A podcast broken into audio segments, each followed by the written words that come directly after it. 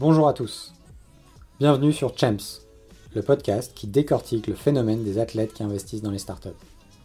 Si quelques athlètes ont commencé à investir dans la tech à la fin des années 90, à l'image d'un Shaquille O'Neal qui a investi très tôt dans Google, la tendance s'est démocratisée et accélérée depuis une douzaine d'années, d'abord portée par les joueurs NBA tels que Kobe Bryant, LeBron James ou André Iguodala. Progressivement, d'autres athlètes US ont suivi, comme Serena Williams, qui a lancé son propre fonds d'investissement. Aujourd'hui, le phénomène arrive doucement en Europe, avec des Tony Parker, Andy Murray ou encore Rory McIlroy qui commencent à investir. Avec Champs, nous essayons de comprendre pourquoi et comment les athlètes investissent dans des startups et surtout comment ils peuvent les aider à se développer au-delà de leur rapport en capital. Dans ce premier épisode, nous échangeons avec Nicolas Julia, cofondateur de Sorar, qui a levé 3,5 millions en début d'été 2020 auprès de Partech, eVentures et André Chourleux, champion du monde de football 2014 avec l'Allemagne. Nicolas a eu la gentillesse de nous éclairer sur l'entrée de Chourleux à son capital et ce que cela lui apporte depuis. Bonne écoute Salut Nicolas, bienvenue sur Champs, euh, le podcast qui décortique le phénomène des athlètes qui investissent dans les startups. On attaque avec une première série d'entretiens avec des entrepreneurs comme toi qui ont levé des fonds auprès de sportifs, en l'occurrence André Chourleux. Euh, donc vous, c'est Sorare, Sorare, Soraire Sorar, ça marche bien. Sorar. Euh, vous avez annoncé une belle levée de fonds de 3,5 millions et demi euh, en juillet dernier, juillet 2020, auprès des eVentures, Partech mhm. et André Chourleux, champion du monde 2014, et jeune retraité. Exactement, ouais. Top. On va commencer par une question simple. Est-ce que tu peux te présenter, nous expliquer un peu comment tu en es arrivé à fonder Sorar mhm. et peut-être aussi quel est ton rapport personnel au sport? Ok. Euh, donc, je suis Nicolas Gillet, je suis euh, cofondateur SEO de Sorar. Euh, c'est une aventure qu'on a entamée il y a à peu près deux ans avec mon cofondateur qui est Adrien Montfort, hein, que, que j'ai rencontré dans ma précédente société. on est arrivé là, nous on a plutôt un passé dans la techno, parce que en gros, Sorar c'est un, jeu de fantasy football, euh, auxquelles on peut jouer avec des cartes. Hein. et ces cartes, elles, ont, enfin, elles vivent sur une techno qui s'appelle la blockchain. Euh, ça leur amène un petit peu des super pouvoirs euh, et que j'expliquerai, j'imagine, un peu plus tard dans, le, mm. dans, dans, dans l'échange. donc voilà, nous, on a vu cette techno. on s'est dit que ça pouvait avoir un usage incroyable dans, en gros, dans, dans des jeux qu'on, l'on jouait depuis très très longtemps. Euh, et donc on est deux fans de foot. Euh, et puis voilà, au-delà du foot, on, on, fait pas mal de sport. Et, euh, et du coup, voilà, c'est assez rapidement, on a commencé fin, fin 2018 à être obsédé par cette idée, faire les premiers prototypes, signer les premiers contrats avec les ligues faire la première levée de fonds. Euh, donc ça, c'était les, c'était les tout débuts. Euh, et euh, voilà, à peu près la jeunesse du projet. Quoi. Ok, donc 24 mois à peu près, c'est ça? Donc ouais, la, la, société, on l'a créée en octobre 2018, donc ça va avoir deux ans. après le jeu en bêta, on a eu une première phase de bêta privée qui s'est en gros déroulée de avril 2019 à fin 2019. Euh, et depuis 2020, globalement, on est en bêta public. Euh, donc, euh, on commence à avoir des, des chiffres assez encourageants, mais voilà, ça reste assez jeune en fait encore. Ok. Est-ce que tu peux nous en dire un tout petit peu plus sur le produit pour l'usager? C'est quoi Complètement. donc, vraiment, c'est un mix entre un jeu de cartes type Panini et un jeu de fantasy football. Donc, un jeu où la performance du joueur sur le terrain va te permettre de marquer des points en fait. Euh, donc euh, en gros, euh, une fois que tu possèdes des cartes, hein, tu peux les, utiliser pour composer ton équipe. Et ensuite, nous, on a un deal avec Opta. et donc, en fonction de la performance des joueurs, ça va marquer des points. Et puis, tu vas être classé contre tout un tas d'autres personnes. et tu vas pouvoir gagner des récompenses, donc plus de cartes notamment. Et ça va te faire progresser dans un système de division euh, des 4, des 3, des 2, des 1, etc. Donc euh, c'est voilà, globalement en fait le, le, principe. Euh, donc c'est vraiment un mix entre le jeu de cartes et le jeu de fantasy. sachant que les cartes ont vraiment des super propriétés liées, à, liées à leur nature de, de cartes blockchain. Quoi. Ok. Est-ce qu'il faut être absolument fan de foot pour jouer ou est-ce que c'est ouvert à tout à chacun? Alors c'est certain qu'il y a quand même une, une, notion un peu de scouter les meilleurs joueurs, d'aller détecter les pépites de demain, etc. Donc le fan de foot, il paraît qu'un avantage parce que il, va pouvoir identifier plutôt les, joueurs qui vont performer. Euh, après, c'est vrai que dans notre communauté d'early adopters, on a eu aussi pas mal de gens qui sont pas nécessairement fans de, de, foot, mais qui, ont quand même une appétence au sport et aux jeux de fantasy. On a une grosse base une grosse communauté aux US, euh, de gens qui ont appris les règles du foot avec nous en fait, donc ça c'est assez cool, euh, et qui étaient voilà, des, gens qui jouaient à des jeux blockchain par ailleurs, qui avaient une appétence pour le sport et qui ont appris le foot et qui nous ont forcé un peu à ajouter euh, une partie c'est quoi le foot dans la FAQ quoi. donc voilà, mais le foot étant quand même le sport numéro un dans le monde, on a de plus en plus de fans de foot et de gens qui viennent pour le foot. Ok, top. Et comment vous gagnez de l'argent avec ce, jeu? Alors, on gagne de l'argent selon un modèle qui est finalement très ancien, qui est le modèle du licensing, euh, qui en gros, euh, nous, toutes, toutes, les cartes qui sont utilisées dans le jeu sont sous licence officielle. C'est une grosse spécificité de notre modèle. Donc, on a des accords de licence avec les clubs et les ligues de foot. Euh, et en fait, on leur reverse, on, les, on vend ces cartes-là et on leur reverse un pourcentage de nos revenus. et, et, donc, voilà, en, gros, pour résumer, on est des vendeurs de cartes et on gagne de l'argent en vendant des cartes. Quoi. Ok, très bien. On s'est parlé courant d'été.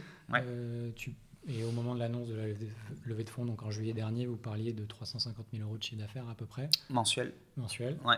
Est-ce que vous communiquez sur des chiffres un peu plus récents Ouais, on est assez transparent. De toute façon, une des spécificités de la blockchain, c'est la transparence. Donc en fait, toute vente de cartes à la seconde, tu peux suivre en fait notre chiffre d'affaires. Donc euh, on n'a aucun problème à communiquer. On a fait 750, 700 euh, pardon, 40 000 en août. Et là, on sera sans doute pas loin du million en septembre. Euh, donc voilà, tout ça est transparent, tout ça, ça progresse vite. Quoi. Il y a beaucoup d'engouement. Euh, et donc, ouais, c'est assez, assez, excitant. Quoi. Et vous parliez de 90 clubs à l'époque On est à 100. On a annoncé le centième ce matin. Euh, donc Paris Saint-Germain. Donc c'est voilà, notre plus gros lancement. Belle annonce. on fait une belle annonce. On a pas mal de belles choses encore dans les cartons là, pour les semaines à venir. Top. Et est-ce que c'est quoi la, si on, la roadmap des 12-18 prochains mois avec la, enfin, vous allez investir comment les, les, millions levés? L'argent levé, bah, en fait, il y a une bonne partie qui va être euh, sur ces accords avec les clubs et les ligues, donc euh, continuer à se développer avec les, plus grosses ligues de foot au monde. Euh, c'est un premier point. un deuxième point, c'est doubler la taille de l'équipe. Aujourd'hui, on est 7 personnes, on va être 15 en début d'année prochaine, donc on recrute des développeurs web, on recrute des game designers principalement. Euh, et puis, euh, et puis euh, globalement, ça va être ça. Quoi. C'est, l'équipe et, et, les clubs et les ligues. et puis, bien sûr, avec cette équipe, continuer à développer et améliorer le jeu. on va notamment aller sur une application mobile, parce qu'aujourd'hui, c'est principalement, enfin, c'est web et mobile friendly, mais on n'a pas encore d'app. Donc, ça va être un gros chantier. et puis, continuer à itérer sur, sur le jeu, quoi, le, continuer à simplifier, favoriser l'accessibilité pour le grand public, ainsi de suite. Quoi. Est-ce que c'est facilement réplicable sur d'autres sports? C'est euh. Alors facilement d'un point de vue technologique, je dirais plutôt oui, parce que ça c'est quand même une grosse expertise qu'on a développée en interne. Après, je pense que d'un point de vue gameplay, etc., il y a quand même beaucoup de spécificités qui sont liées au sport. Euh, et voilà, une audience euh, de fans, de fans de baseball va s'attendre à des choses différentes. Nous, on a la chance d'aimer le foot, donc on est assez proche de nos utilisateurs depuis le début. Je pense que ça nécessiterait quand même un effort assez important d'ouvrir un, nouveau sport. C'est des choses sur lesquelles euh, on ira probablement un jour, mais qui ne sont pas à l'heure du jour à court terme, on va dire. Quoi. Après la prochaine levée ah, Peut-être après la prochaine levée. ok, merci beaucoup pour la présentation euh, du produit. Euh, on va basculer sur quelques questions autour de, du fait que vous ayez accueilli un sportif au, Capital. Ouais. Donc pour l'instant, on, ignore le fait que ce soit Chourleux. Mhm. Euh, comment comment s'est passée l'arrivée d'un sportif au capital? Est-ce que c'est une, est -ce une démarche proactive de votre part? Et liée aussi à votre, à votre jeu? Ou est-ce que c'est purement opportuniste des rencontres qui, qui, vous ont mis en face de, de Chourleux? D'accord.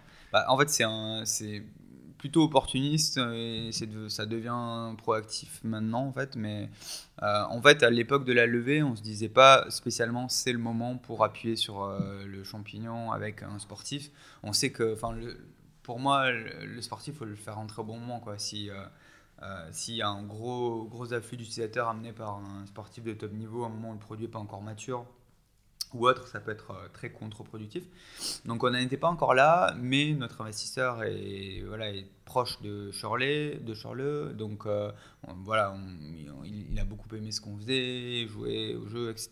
Donc euh, on s'est dit, bon, ça peut être quand même bien de commencer, de, de, commencer, de tester, et puis d'avoir le pied dans ce réseau-là, qui est un, un, monde que nous, on ne connaît pas, quoi, en fait. du coup, je dirais plutôt opportuniste. On avait ça en tête. on a su prendre l'opportunité, et maintenant, ça devient quelque chose qu'on on pense de manière plus proactive pour la suite. Ok.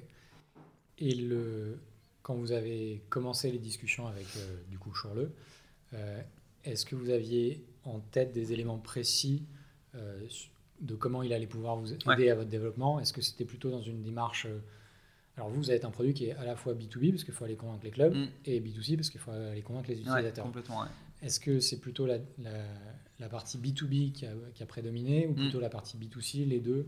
Ah, Nous, c'est clairement la partie B2C. Euh, parce que sur la partie B2B, euh, bien sûr, euh, il y a des contacts, des connexions, etc. Mais c'est moins voilà, c'est moins, c'est moins le type de, personne qui va, qui va fréquenter. Donc, euh, nous, ce qui était intéressant, c'est euh, le fait qu'il voilà, il ait quand même une, large audience euh, sur les réseaux sociaux, de fans engagés. le fait, bien sûr, pour nous, c'est super important qu'il ait une appétence pour le produit, parce que c'est beaucoup plus authentique quand même quand voilà, quelqu'un fait ça parce qu'il a un vrai intérêt non fin pour le produit. et puis le troisième truc, je pense important, c'était bah, son réseau. Quoi. Il est quand même passé par des grands clubs, les champions du monde, donc euh, voilà, ça, ça, nous permet d'avoir d'autres conversations super intéressantes avec d'autres joueurs. Quoi. La levée, elle était en juillet dernier, mm. enfin sûrement fait un petit peu avant, mais annoncée en juillet. Ouais. Euh, était le seul sportif avec qui vous avez discuté, où il y a eu d'autres discussions, mais il n'y a que Chourleux qui s'est concrétisé À ce moment-là, c'était notre opportunité. Donc, comme je te disais, nous, on ne cherchait pas forcément à, à, se créer, à créer ce syndicat à ce moment-là. Euh, donc voilà, on a eu cette opportunité, on l'a saisie, euh, mais maintenant on a, on a pour le coup d'autres conversations un peu plus structurées. Quoi.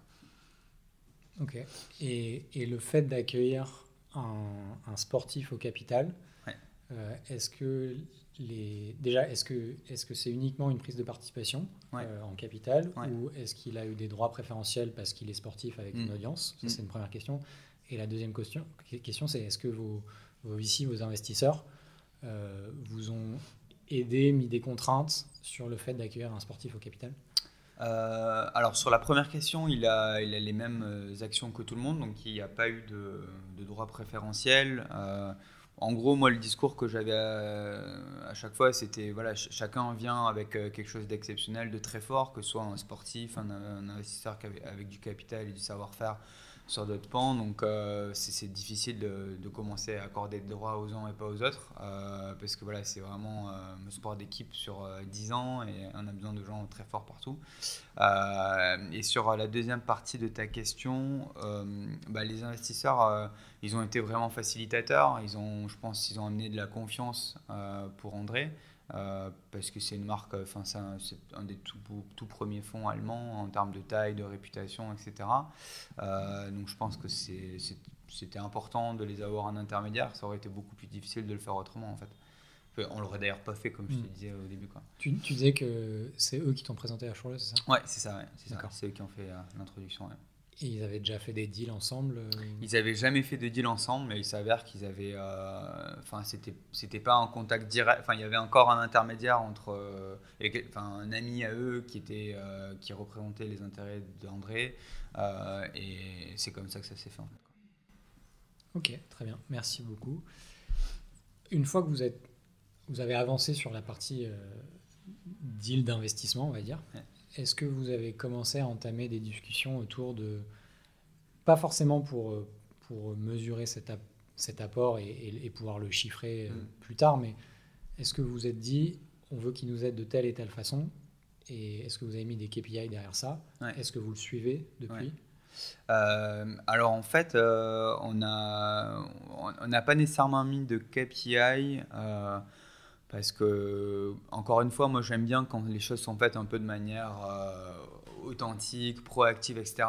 Et, d'ailleurs, en fait, c'est super cool parce que dès le début, il a fait des choses qu'on ne lui demandait pas du tout. Quoi. Enfin, sur les réseaux sociaux, a partagé euh, certaines de nos news, même pas, pas, forcément les plus grosses, quoi. Ou, euh, voilà, vraiment faire des choses de manière proactive. Et moi, c'est ça qui m'intéresse parce que j'ai pas envie de lui dire vas-y André euh, s'il te plaît euh, mets tel texte avec tel visuel enfin voilà on, peut lui fournir des visuels et des fois l'aider mais c'est bien quand ça vient comme ça je trouve que c'est c'est plus engageant pour la communauté. après, nous, ce qu'on se force à faire, en revanche, c'est à chaque fois qu'on a des, des, grosses news, comme voilà, aujourd'hui on a lancé le PSG, lui dire un peu en avance, voilà, on va faire ça tel jour. Si tu veux réfléchir un peu, si ça dit d'en parler. Euh, et on lui demande s'il est dispo potentiellement pour des journalistes, des choses comme ça. Donc, euh, en fait, un peu le deal qu'on avait entre nous, c'est quand il y a des news comme ça, euh, s'il te plaît, sois dispo. voilà, après, on va pas le marquer à la culotte non plus, quoi. Donc, voilà, y a, après, je sais pas si c'est bonne pratique ou pas. tu me forces à réfléchir d'ailleurs pour les prochains avec qui on va bosser. parce qu'en fait, voilà, on a la chance, c'est quelqu'un de très pro, en fait, hmm. Vraiment c'est, on a été assez bluffé par ça en fait. Quoi. Donc euh, on n'a pas euh, à dire voilà, euh, enfin à faire de marquage entre guillemets comme je disais quoi. C'est non et puis j'ai l'impression que vous avez de la chance dans le sens où il a l'air d'être très proactif. J'ai, remonté son fil Twitter ouais, ces bah derniers jours. voilà. Il communique sur vous, sur ouais, voilà. bah, tu vois bien, qui investi chez vous. Si tu as remonté, tu vois, il a fait des dizaines de trucs. C'est, voilà, on n'était pas en train de lui dire à chaque fois fais ci, fais ça. Quoi. C'est bien, vous avez de la chance, il est, il est pro sur le sujet. Non, c'est cool. Est-ce que, est que si on se projette euh, plutôt du côté de André Chourleux, mm. est-ce que tu as parlé tout à l'heure du produit Est-ce que tu sais quels sont les éléments qui l'ont décidé à investir euh, chez vous? Ouais. Euh, je pense que ce qui l'a intéressé dans un premier temps, c'était en fait cette idée que, ben, voilà, en tant qu'être humain, on collectionne des choses depuis des centenaires.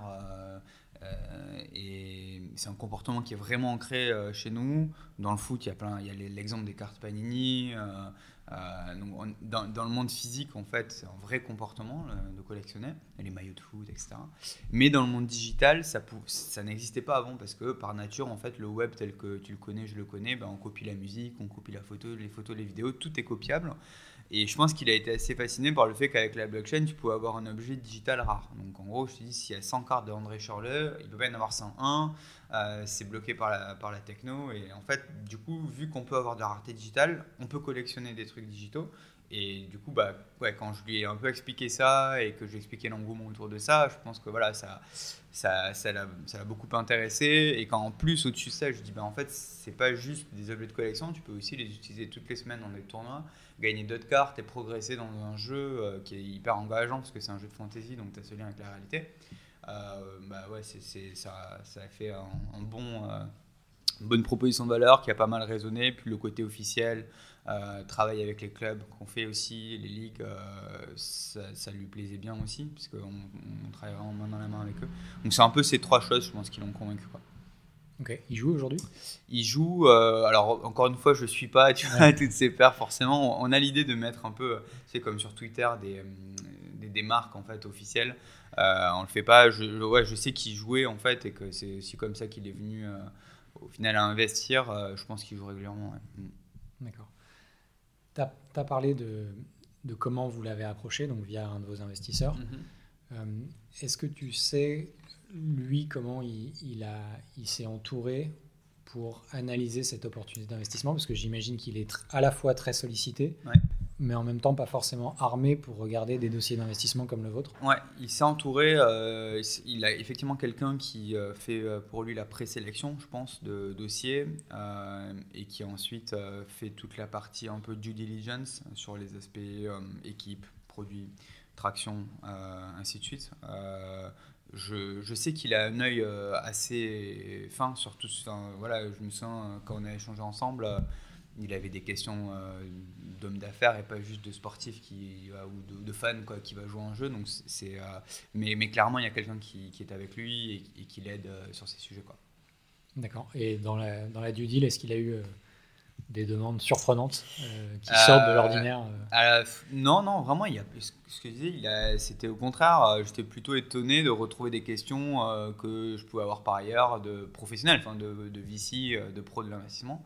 Euh, donc, euh, donc, euh, donc, donc, pas vraiment. Je pense que ça se démocratise petit à petit, hein, l'investissement des sportifs dans les startups techno. Donc, je pense que de, plus en plus, ils vont être bien entourés, de plus en plus, ils vont poser les bonnes questions et faire les bons montages. Et ouais, je pense qu'il est un peu précurseur là-dessus.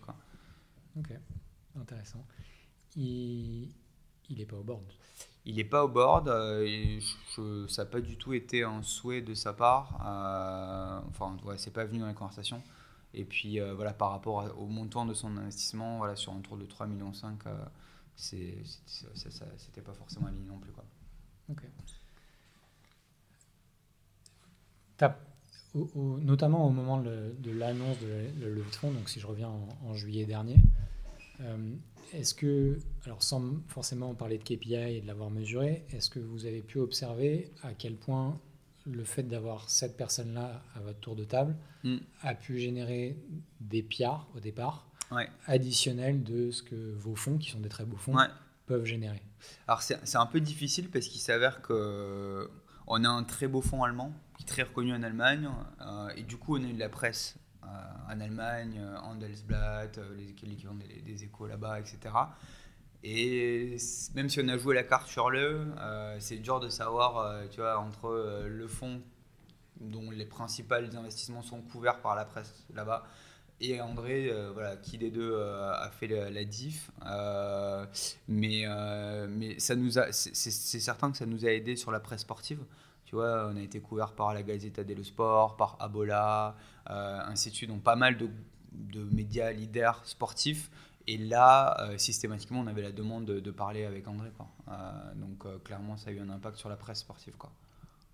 Et à ce niveau-là, il a joué le jeu, c'est-à-dire qu'il a fait des interviews sur... Bah là, malheureusement, ça, tu disais tout un intro que c'était le moment où il a il annonçait euh, bah, en fait sa retraite sportive. Mmh. Euh, donc malheureusement, il n'était pas dans un temps où il pouvait communiquer. Euh, donc en fait, il était en train de quitter son dernier club, qui était le Spartak. Donc malheureusement, il n'a pas pu honorer ses interviews. mais bon, c'est que partie remise quoi. Est-ce que tu sens que maintenant justement qu'il est retraité, ouais. a priori il a plus de temps. Ouais. Est-ce qu'il montre une volonté de s'impliquer un peu plus que ce qu'il aurait pu initialement? Bah, Clairement, je pense que ça faisait partie aussi de sa part euh, d'une volonté de, voilà, de plus s'impliquer euh, post-carrière sportive. Euh, nous, finalement, on l'a connu quasiment qu'en tant que retraité, quoi, parce que c'était mm. vraiment concomitant son investissement avec son retrait sportif. Donc, bah, pour nous, il a toujours été actif, en fait. voilà. Et il continue à faire des interviews et à, à, vous mentionner au-delà du fil Twitter dont je parlais tout à l'heure. Ouais, complètement. Ouais. Il est assez actif sur Instagram aussi. Hein. Aujourd'hui, la relation avec lui, elle est en direct. Vous n'avez plus d'intermédiaire. Ouais, il est en, il est en, elle est en direct euh, très régulièrement, quoi. Ok, merci beaucoup. Euh, on a parlé un petit peu tout à l'heure des euh, de, la nuance entre le B2B et le B2C et de ce qu'il pouvait vous apporter. Euh, on disait que c'était plutôt sur le B2C qui vous apporte. Euh, est-ce que, euh, est que vous réfléchissez potentiellement à d'autres athlètes pour la partie B2B ou est-ce que tu penses que un athlète ne pourra pas vraiment vous aider sur la partie B2B ça, doit, je pense que ça doit être possible. Euh, plutôt des ex-athlètes, peut-être qui sont reconvertis sur des rôles opérationnels dans les clubs. Euh, on, voit, on voit pas mal ça, j'ai pas mal vu ça en Italie, en Allemagne, on voit, on voit pas mal ça. Bayern, c'est un bon exemple.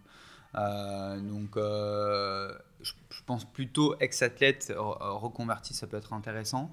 mais sinon, c'est vrai que sur la partie B2B, euh, c'est plutôt intéressant de, travailler avec des, des, personnes qui, ont, qui ont dealé avec des organisations sportives, euh, que ce soit côté sponsoring, licensing ou autre. Pour, c'est eux qui ont vraiment les connexions en direct. Quoi. Euh, après, ouais, bon, ce serait, serait plutôt ça ma, ma, réponse. Donc, plutôt sur la partie B2C pour répondre à ta question. Quoi. D'accord. Tout à l'heure, on a évoqué le fait que Chourleux, c'était plutôt opportuniste, mm. mais que maintenant, c'est clairement dans un coin de votre tête. Ouais.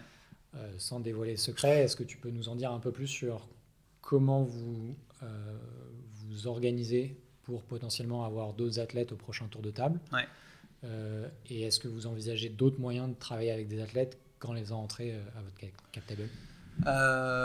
En fait, comment on s'organise? Bah, En fait, c'est assez simple. On a, on a pas mal d'ambition, donc on va essayer de travailler avec les plus gros, en fait, les, les, plus grands footeux de la, planète. Euh, donc on essaie de les attendre d'une manière ou d'une autre. Quoi. Euh, et, euh, et, comment, comment on se travaille avec eux on, est assez pragmatique, tu vois. Il a pas, je, pense que quand il y a la volonté de travailler, je pense que vraiment pour nous, ce qui est important, c'est c'est pas juste faire un deal business, c'est qu'il y, qu'il y a un truc en fait. C'est que l'athlète il sente le produit, qu'il a envie d'y aller, qu'il y croit, qu'il a envie de s'engager. Et je pense que s'il y a ça, après, voilà, s'il y a un peu d'intelligence et de créativité, on peut trouver des structures qui vont bien. C'est vrai que l'investissement en equity, c'est bien parce que c'est assez bien aligné, c'est simple. et, et, donc voilà, après, entre ça et, d'autres types, il y, a plein de nuances, il y a plein d'autres formats. Et après, c'est un peu du cas par cas en fonction des contextes. Quoi. Et est-ce que vous iriez chercher un, un non-footeux, un, un, bel athlète ou une belle athlète euh? C'est, euh, Je pense que ouais, c'est, complètement quelque chose qui pourrait nous, apporter euh, aussi. c'est vrai que c'est moins naturel, donc c'est moins les trucs qu'on regarde en premier. mais ouais, je trouve, ça, je trouve ça peut être très intéressant aussi. aussi par le fait qu'on a vocation un jour à pas faire que du foot et que peut-être prendre un temps en avance, c'est pas idiot non plus. Donc, donc, donc ouais, on est, on est ouvert aussi. Ok, très bien. Un élément complètement différent de ce que peut vous apporter un athlète, euh, est-ce qu'aujourd'hui tu considères que ça vous apporte quelque chose dans la construction de, de votre, plutôt de la marque employeur? Est-ce que, mm. est que, je sais pas, est-ce que de temps en temps il envoie des messages aux équipes mm. euh, ou est-ce que vous l'utilisez en com interne? Est-ce que ça peut vous servir de ce point de vue-là? Non, je réfléchis en même temps que je parle parce que en posant ta question, je trouve que j'ai, enfin, ça m'a fait venir quelque chose de, je trouve intéressant, c'est que c'est des gens qui, ont la, qui ont la gagne, qui ont l'habitude de, jouer avec beaucoup d'enjeux. Je, pense qu'il y a pas mal de similarités euh, avec l'état d'esprit qu'il faut avoir quand euh, voilà, une petite, petite structure et qu'il faut aller se battre un peu sur tout, etc. Et donc je, pense que ça peut être intéressant un jour d'avoir, euh, pour le coup, le retour d'André sur, voilà, sur des questions de cohésion, de, tu vois, de mentalité de vainqueur, etc. Et, et, de l'écouter un peu là-dessus, euh, de, de, d'écouter ses expériences quoi, et, voir comment nous ça peut nous profiter. Euh, on l'a pas fait, mais euh, voilà, je, je, pense que c'est quelqu'un, c'est quelque chose que je vais prendre, dont je vais prendre note quoi. Euh, et, et tu disais, à la base ta question c'était sur, la construction de la, la marque oui, employeur. Oui, oui. Que, Après, sur la marque employeur. tu as recruté des gens parce que tu avais sur le.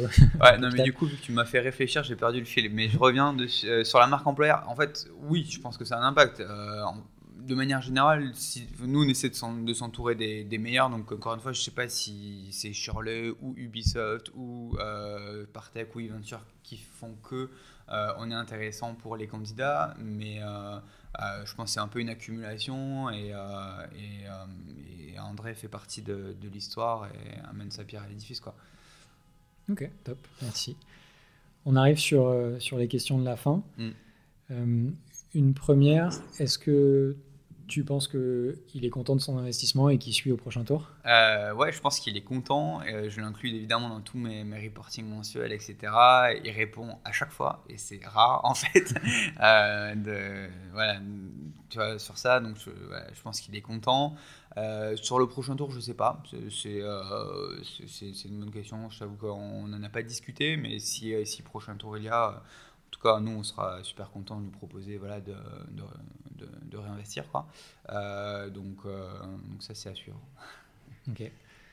Sans, sans, dévoiler de secrets et de gens à qui tu as pu parler, mm. demain, si tu peux choisir un athlète euh, qui investit chez toi mais c'est assez marrant parce que là on fait ce podcast en face de moi j'ai un portrait de Kylian Mbappé et donc voilà bah, c'est un champion du monde français qui est jeune donc qui est je pense tu vois, par rapport à ce que je disais, le côté euh, va dénicher la future pépite, etc. Euh, le, côté scouting de notre jeu, c'est super intéressant. C'est quelqu'un qui, euh, d'après ce qu'on voit, a des, des, valeurs et tu vois, est assez sélectif dans ses opportunités. Très sélectif. Très, très sélectif. Cherche du sens. donc, donc, ouais, je pense que c'est de, notre point de vue, ce serait, ce serait assez incroyable. il, y en a, il y en a pas mal d'autres, mais bon, c'est vrai que c'est vrai que Kylian, ça, ça, serait assez incroyable. Ok. Et mm. d'un point de vue, d'un point de vue plus perso pour le coup, euh, si tu dois choisir un athlète, footeux ou pas, d'ailleurs, pour prendre un petit déjeuner demain? Euh, d'un point de vue perso, euh, je sais pas, moi, une, de mes premières émotions très fortes avec le foot, c'est c'est la Coupe du Monde 98. Donc Zidane, c'est voilà, c'est, ce serait. Euh, ouais, je pense que je serais, je serais assez mal, quoi, si je l'avais en face de moi. Euh, mais ce serait, ce serait un gros, un gros kiff. Mm. Top. Bah écoute, euh, Nicolas, merci beaucoup mm. pour cet entretien. merci à toi. Et puis, longue vie à Sora. Merci beaucoup. À bientôt. À bientôt. Merci à Nicolas pour son temps et sa transparence. C'est super intéressant de voir comment Nicolas et son équipe ont su saisir l'opportunité d'accueillir André Chourleux à leur capitale pour développer une relation de confiance avec lui, leur permettant d'avoir son soutien spontané et authentique auprès de son audience ou dans la presse. Bravo à toute l'équipe de Sorar, j'espère bien en enregistrer un deuxième épisode avec Nicolas après sa prochaine levée de fonds, et qui sait, peut-être qu'il y a même Mbappé. Merci d'avoir écouté Champs, un podcast produit et réalisé par Athletico Ventures. J'espère que l'échange vous a plu. Si c'est le cas, n'oubliez pas de mettre une note 5 étoiles et de partager autour de vous. Si vous avez la moindre question ou si vous voulez en savoir plus sur nos invités, n'hésitez pas à me contacter à arthur at atletico.vici. Atletico avec un H, A-T-H-L-E-T-I-C-O. À bientôt!